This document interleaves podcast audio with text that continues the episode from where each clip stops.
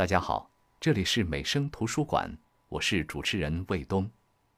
我朗读的是《景阳冈》。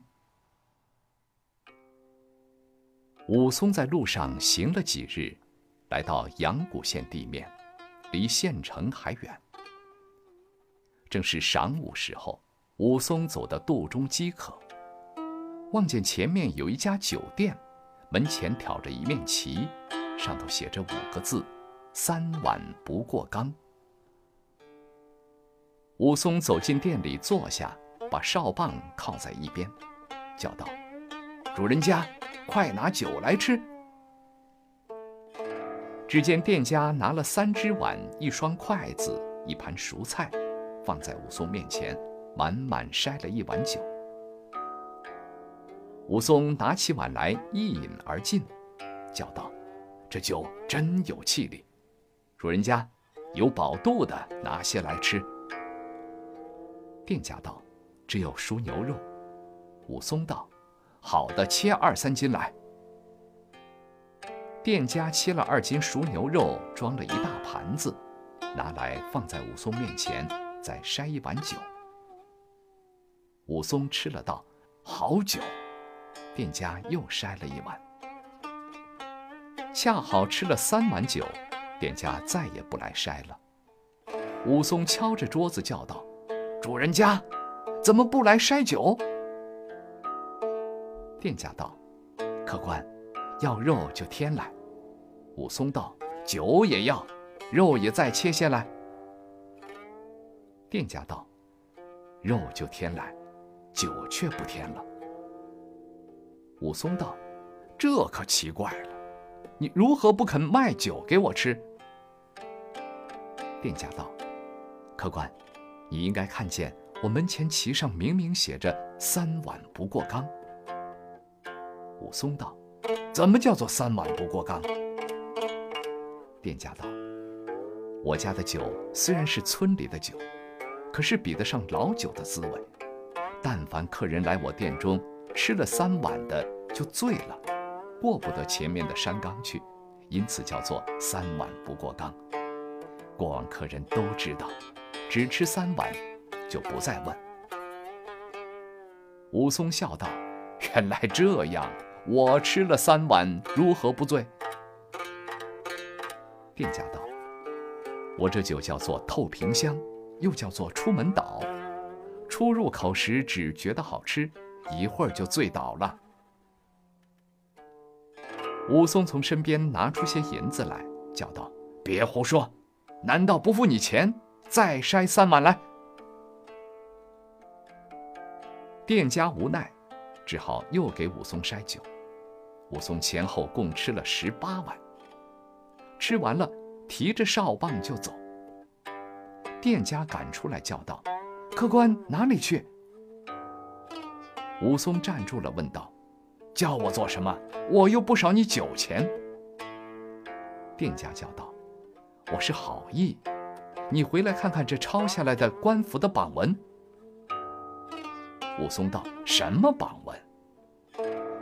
店家道：“如今前面景阳冈上有只吊睛白额大虫，天晚了出来伤人，已经伤了三二十条大汉性命，官府限期叫猎户去捉。”冈下路口都有榜文，叫往来客人结伙成队，趁午间过冈，其余时候不许过冈。单身客人一定要结伴才能过冈。这时候天快晚了，你还过冈，岂不白白送了自家性命？不如就在我家歇了，等明日凑了三二十人一起好过冈。武松听了，笑道：“我是清河县人。”这条景阳冈少说也走过了一二十遭，几时听说有大虫？你别说这样的话来吓我，就有大虫我也不怕。店家道：“我是好意救你，你不信，进来看官府的榜文。”武松道：“就真的有虎，我也不怕。你留我在家里歇。”莫不是半夜三更要谋我钱财、害我性命，却把大虫吓唬我？店家道：“我是一片好心，你反当作恶意。你不相信我，请你自己走吧。”一面说，一面摇着头走进店里去了。武松提了哨棒，大踏步走上景阳冈来。大约走了四五里路，来到冈下，看见一棵大树，树干上刮去了皮，一片白，上面写着两行字。武松抬头看时，上面写道：“近因景阳冈大虫伤人，但有过往客商，可趁午间结伙成队过冈，请勿自误。”武松看了，笑道。这是店家的诡计，吓唬那些胆小的人到他家里去歇。我怕什么？武松拖着哨棒走上冈来。这时天快晚了，一轮红日慢慢的落下山去。武松趁着酒兴，只管走上冈来。不到半里路，看见一座破烂的山神庙。走到庙前，看见庙门上贴着一张榜文，上面盖着官府的印信。武松读了才知道，真的有虎。武松想，转身回酒店吧，一定会叫店家耻笑，算不得好汉，不能回去。细想了一回，说道：“怕什么？只管上去看看怎么样。”武松一面走，一面把毡笠儿掀在脊梁上，把哨棒插在腰间。回头一看，红日渐渐的坠下去了。这正是十月间天气，日短夜长，天容易黑。武松自言自语道：“哪有什么大虫，是人自己害怕了，不敢上山。”武松走了一程，酒力发作，热起来了。一只手提着哨棒，一只手把胸膛敞开，踉踉跄跄奔过乱树林来。见一块光滑的大青石，武松把哨棒靠在一边，躺下来想睡一觉。忽然刮起了一阵狂风。那一阵风过了，只听见乱树背后。噗的一声响，跳出一只吊睛白额大虫来。武松见了，叫声“哎呀”，从青石上翻下身来，把哨棒拿在手里，闪在青石旁边。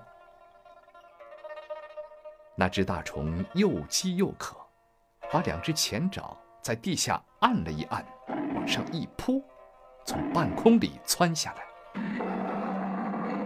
武松吃那一惊，酒都变作冷汗出了。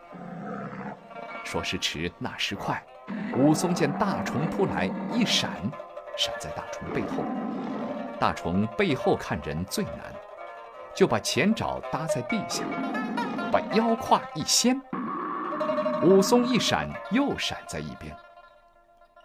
大虫见掀他不着，吼一声，就像半天里起了个霹雳。震得那山冈也动。接着，把铁棒似的虎尾倒竖起来一剪，武松一闪，又闪在一边。原来大虫抓人只是一扑一掀一剪，三般都抓不着，劲儿先就泄了一半。那只大虫捡不着，再吼了一声，一兜兜回来。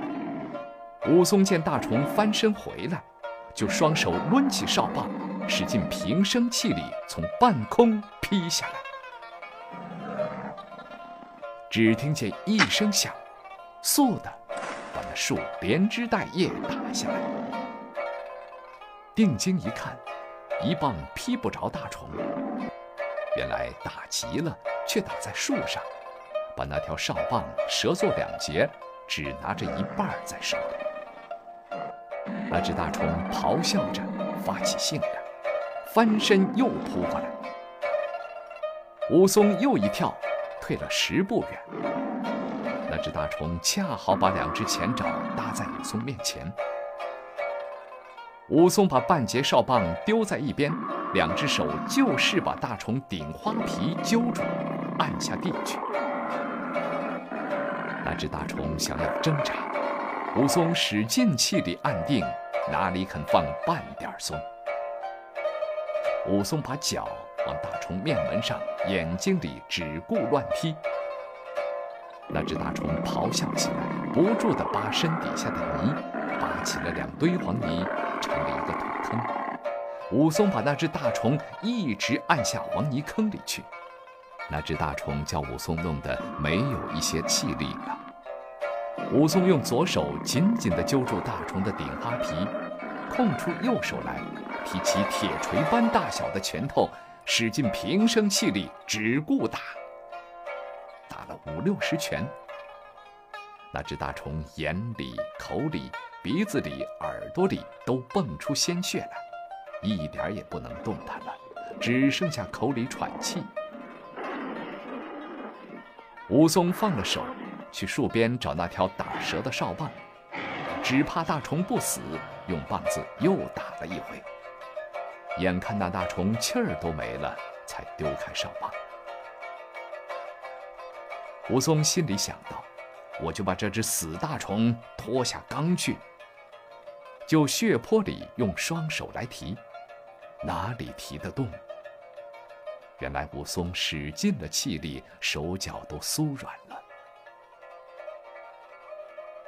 武松回到青石上坐了半歇，想到天色看看黑了，如果再跳出一只大虫来，却怎么斗得过？还是先下缸去，明早再来理会。武松在石头边找到了粘粒儿，转过乱树林边，一步步挨下缸来。